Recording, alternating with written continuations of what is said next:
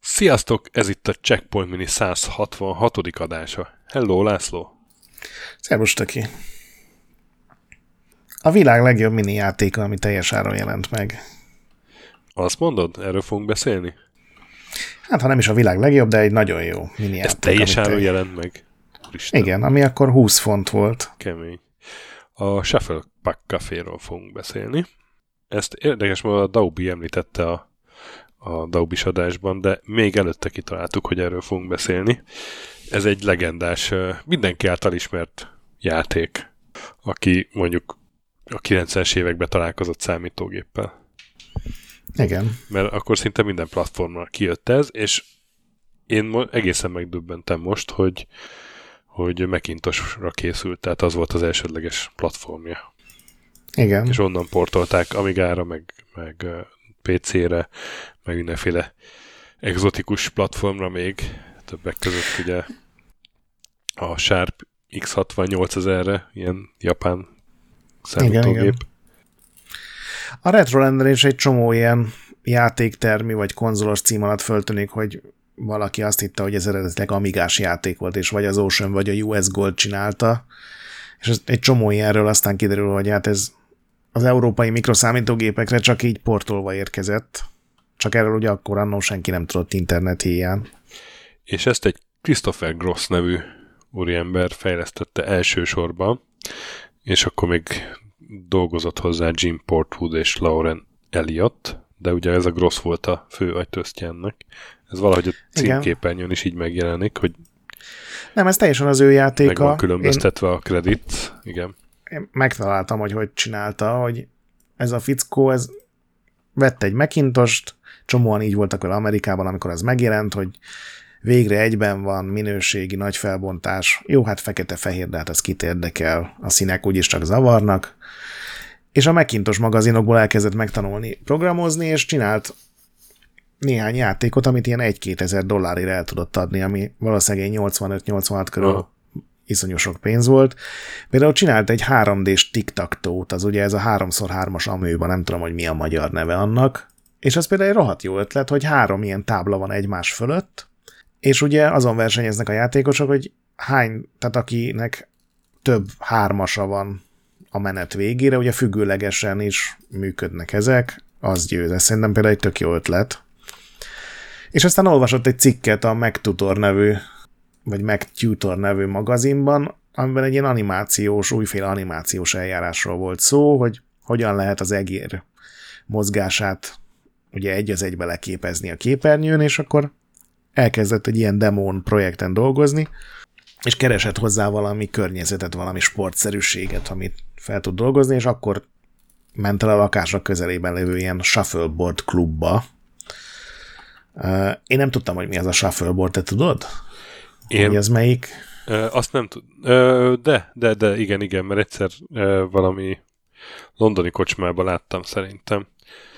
Ez amikor így be kell lökni egy pályára ilyen korongokat, és akkor kiütni a másikét?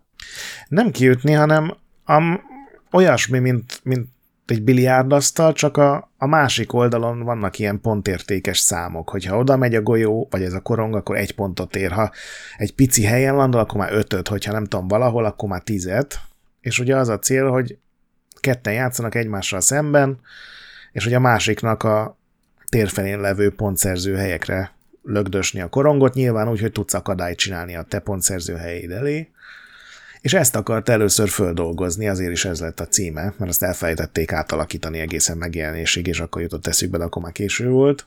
És egyszerűen nem jött neki össze, hogy ez rossz volt ez a fizika, ez a korongok nem úgy mozogtak. Ugye ezeket a korongokat a játékban kézzel lökik, ilyen óvatosan, precízen. És ezt valahogy nem tudta leprogramozni, viszont egy dolog nagyon tetszett neki, amikor visszapattan az asztal széléről a korong. Az teljesen élethűnek tűnt, és innentől kezdve nem volt ilyen nehéz döntés, hogy akkor gyakorlatilag léghokivá átalakította a játékot, ugyanúgy megmaradt az asztal, ugyanúgy megmaradt az egér használat, ugyanúgy megmaradt a fizika, csak ugye be kellett rakni 2 ilyen lökő táblát, nem tudom ezeket, hogy hívják, ütőt. És csinált egy demót, egy ellenféllel ellen lehetett játszani, viszont be lehetett állítani a játékon belül, hogy milyen legyen a korong mozgása, az ellenfél képessége, az ütőnek a hossza, és akkor ezt megint beküldte ilyen mekes újságoknak, meg elküldte a környékbeli kiadóknak, és a Broderbund előtte 2-3 hónappal döntötte el, hogy a Macintosh piac az most már elég nagy ahhoz, hogy betörjenek, és ezért rögtön lecsaptak a játékra azzal, hogy oké, ez így demónak tök jó, és látják benne a fantáziát, de hogy akkor ők most ebből csinálnának egy teljes játékot, mert ezt azért nem lehet így kiadni teljes áron. És akkor jött ez a Gene Portwood meg a Lauren Elliot, akik egyébként a Carmen Sandiego játékokat csinálták korábban, és ők gyakorlatilag csináltak hozzá egy zenét, írtak hozzá egy sztorit, megcsinálták a karaktereket, és kitalálták, hogy a karakterek miben különbözzenek, és a Gross meg minden leprogramozott, meg berakott a játékba. Úgyhogy ezért vannak így külön kezelve a fejlesztők.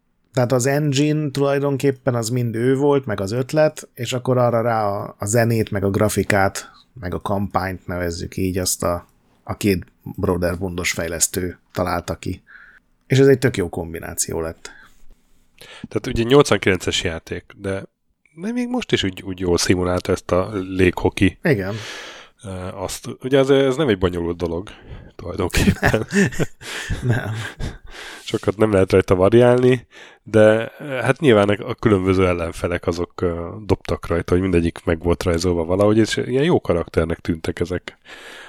Igen. És nem tudom, hogy felfedezted, de hogy valami háttérsztoria ennek a játéknak. Én ezt is most tudtam meg. Igen, én is. Én azt hittem, hogy ez csak úgy van, de... Nem, a főhős az egy intergalaktikus ilyen utazó ügynök. Egy szélszmán. Már ez is mennyire jól hangzik. Akinek lerobban az űrhajója, és muszáj telefon találja, hogy hívja az űrhajómentőket, és hát közel-távol a Shufflepuck Café nevű krimóban van csak telefon, de ott a telefon előtt állnak a mindenféle léghoki játékosok, és le kell győzni őket, hogy odaférj a telefonhoz, és tud hívni a Ez ilyen Douglas Adams-es kicsit egyébként. Igen, egyébként. Az intergalaktikus. Igen, utazó ügynök. Igen. És hát nyilván különböző erősségű ellenfelek, de nem tudom, olyan jó karakternek tűntek, ahogy meg vannak rajzolva. Ugye van köztük egy csomó űrlény is, meg van egy robot, aki azt most tudtam meg, hogy ő tulajdonképpen a csapos, csak vele is Igen. lehet játszani, és ő a kampányban, ahol ugye egymás után le kell győzni a ellenfeleket, ott ő nem is szerepel. Nem, ő a gyakorló, tehát ő gyakorolni Igen. lehet. Nekem azt tetszett benne, ami tényleg érezhető volt, és aztán utána olvastam, és tényleg így van, hogy van 3-4 ilyen speciális karakter, aki nem csak abban különbözik, hogy erős vagy gyenge, ugye nyilván mindegyiknek megvan egy ilyen tulajdonsága, hogy milyen erővel üt, milyen precízen üt, milyen reflexekkel tudja mozgatni az ütőt, ez mindenkinél eltér, de például ugye a bajnok, ez a Beef Raunch, ez a nagy ilyen gamorraira hasonlító, ilyen disznóarcú, igen, hogy ő például gyűlöl veszíteni, és a hátrányban van, akkor megnőnek a képességei. Hogyha ő vezet, akkor kicsit visszavesz és megnyugszik.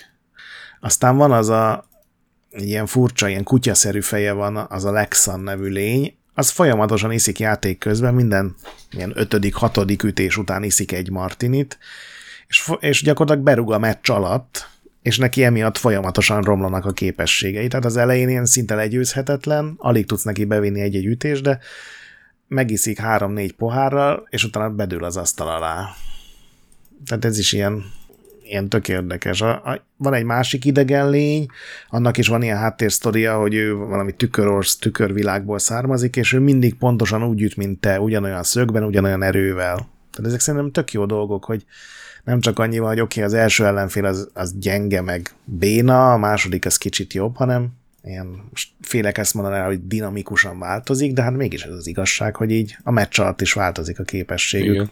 Mind valami hülye háttérsztorinak köszönhetően, ami még általában humoros is. Mennyire boldogultál most vele amúgy?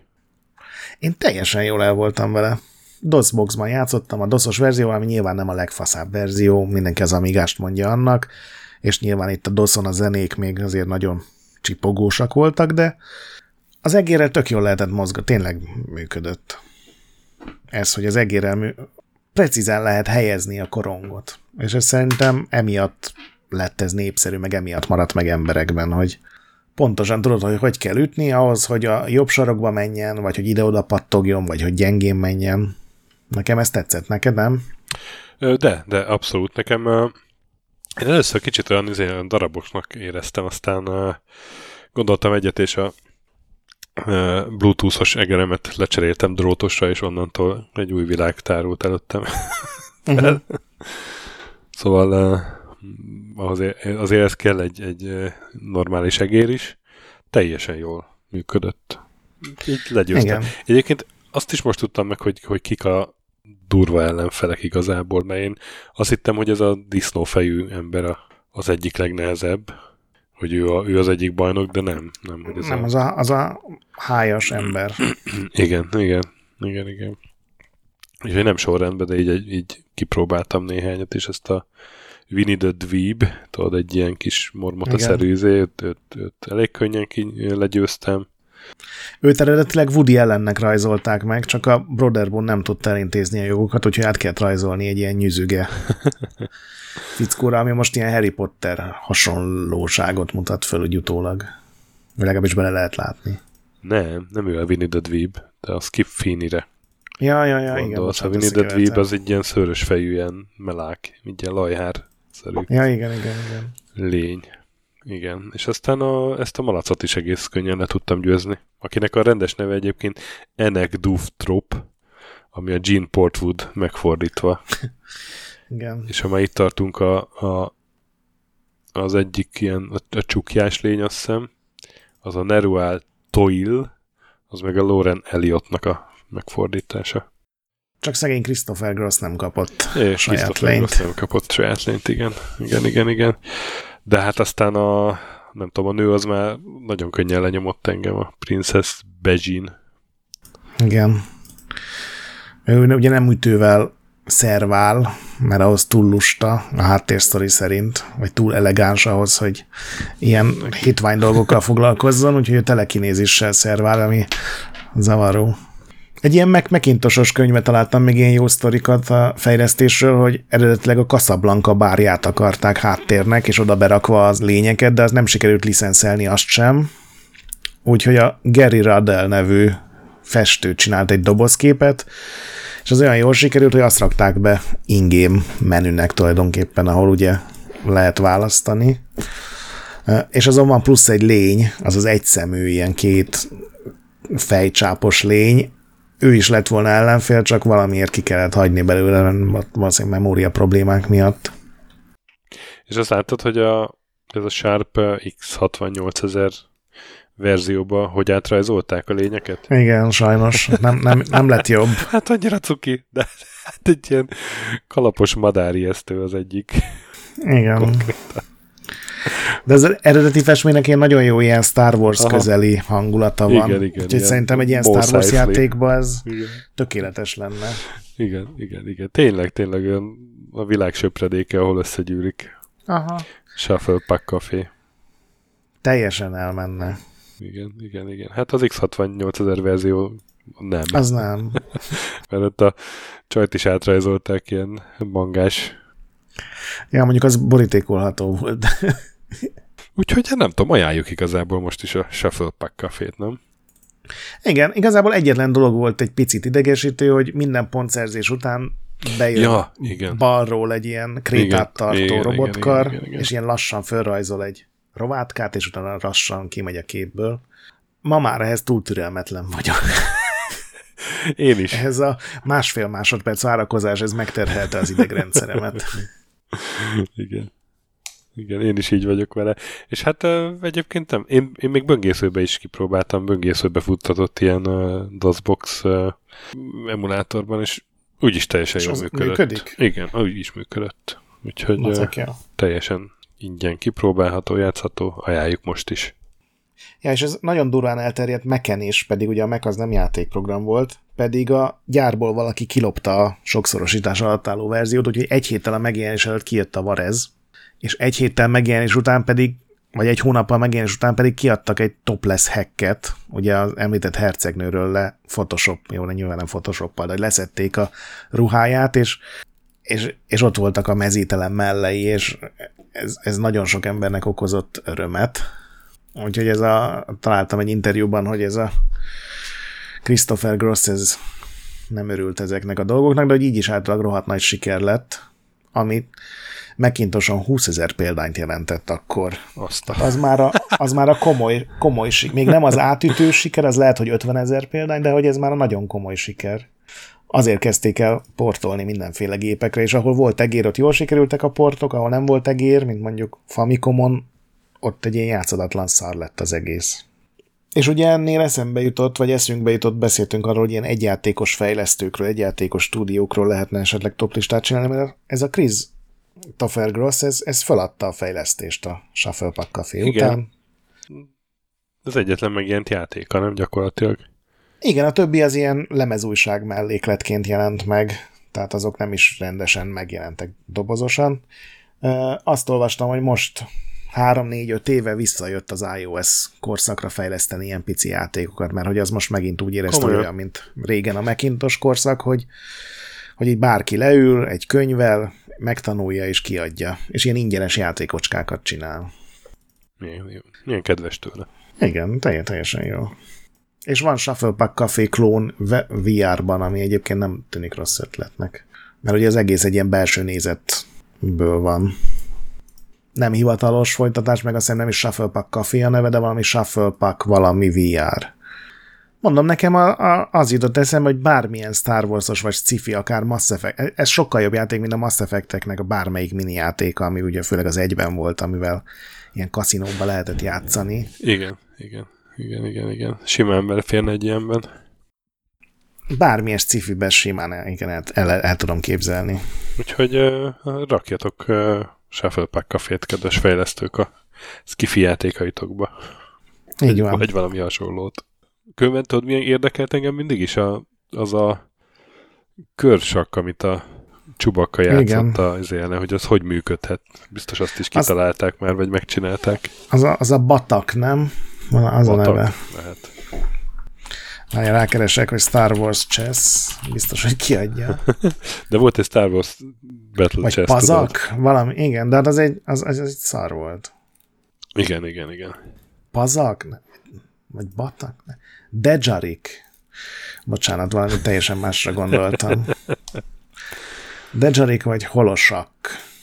Igen, azt azóta sem értem, hogy miért nem próbálta meg a LucasArts azt így kiadni. Ugye? Az engem mindig érdekelt, hogy az hogy működik, és nem tudom, biztos kitalálták ezt már valahogy, vagy nem tudom elképzelni, hogy legalább rajongók nem csináltak erre valami szabályt. Igen, és ott is lehetnének ilyen fura ellenfelek, és a Wookit mindig kell győzni, hagyni, mert különben letépi a kezedet. Így adja magát egy játék, de nem. Na mindegy, hát több intergalaktikus kocsmajátékot nekünk ez a tanulság, hiszen ez is még milyen jól működik 32 évvel teltével. Így van. Úristen, 32 éves ez a játék. Na jó. Úgyhogy játszatok vele, meg mentsetek, ja, ebben nem lehet, meg játszatok más játékokkal is, ahol menteni is lehet, boss fightok előtt, és kövessetek minket Discordon, és Patreonon, és iTuneson, és Retrolanden, úgyis tudjátok, hol mit kell csinálni. A nagy pixel pedig továbbra is gyönyörű. Sziasztok! Sziasztok!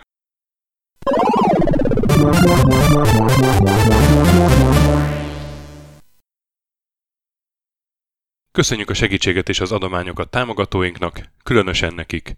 Andis 1-2-3-4-5-6, Pumukli, Bastiano Coimbra de la Coronilla y Azvédó, Kis András, Dester, Joda, Kínai, Gatz, Hanan, Zsó, Takkerbá, Flanker, Dancy Sweet Chickens, Gabez McCollis, Hardy, Szarácsi Bálda Réten, Módi, Rozmi, Nogit, Sogi, Siz, CVD, Tibiur, Bert, Kopescu, Krisz, Ferenc, Colorblind, Zsoff, Edem, Kövesi József, Varjagos, Zsiga Bálint, Loloke, Snake Hibsboyne, Arathor, Hollósi Dániel, Balázs, Zobor, Csiki, Suba, Kertész Péter, Richard V, Nyau, Vitéz Miklós, Huszti András, Vaut 51 Gamerbar, Péter, Daev, Eniszi, Márton úr, Csalazoli, Veszti, Makai Péter, Takkerbá, Zsovez, Mongúz, Beranándor, Arzenik, Kviha, Mazi, Tryman, Magyar Kristóf, Efti, Creed 23, Invi,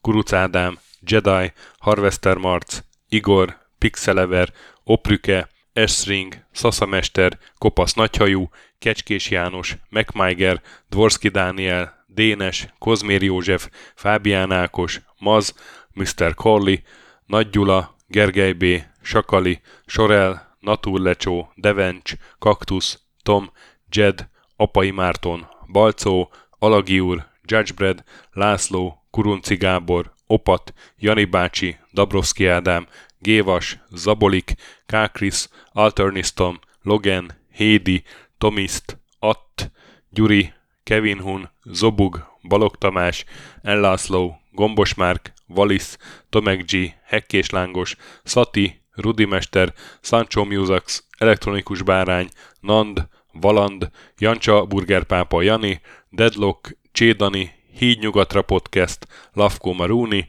Makkos, Csé, Xlábú, Simon Zsolt, Lidérc, Milanovic, Ice Down, Typhoon, Zoltanga, Laci bácsi, Dolfi, Omega Red, Gáspár Zsolt, B. Bandor, Polis, Vanderbos parancsnok, Lámaszeme sötétkék, Totó, Ilyen Góban is ezt büszkén olvasom be, nem azért mondom, hogy ide van írva, a spektrum jobb, mint a Commodore, Holdcore, Dwarf, Kemi 242, Epic Lever szerepjátékos magas kultúra mindenkinek, Valaki, Hosszú Peti, Óbert Motz, Szekmen, Horváth Zoltán, LB, Ermint Ervin, Agaman, TR Blaze, Nyek, MLM a Tét, Házbú, Vidra, Jaga, Benő 23, Szokarina, Tündér Béla, Adam Kreiswolf, Píván Mét, Vogonköltő, Csemnicki Péter, Németh Bálint, Csabi, Mandras, Varegab és Melkor 78.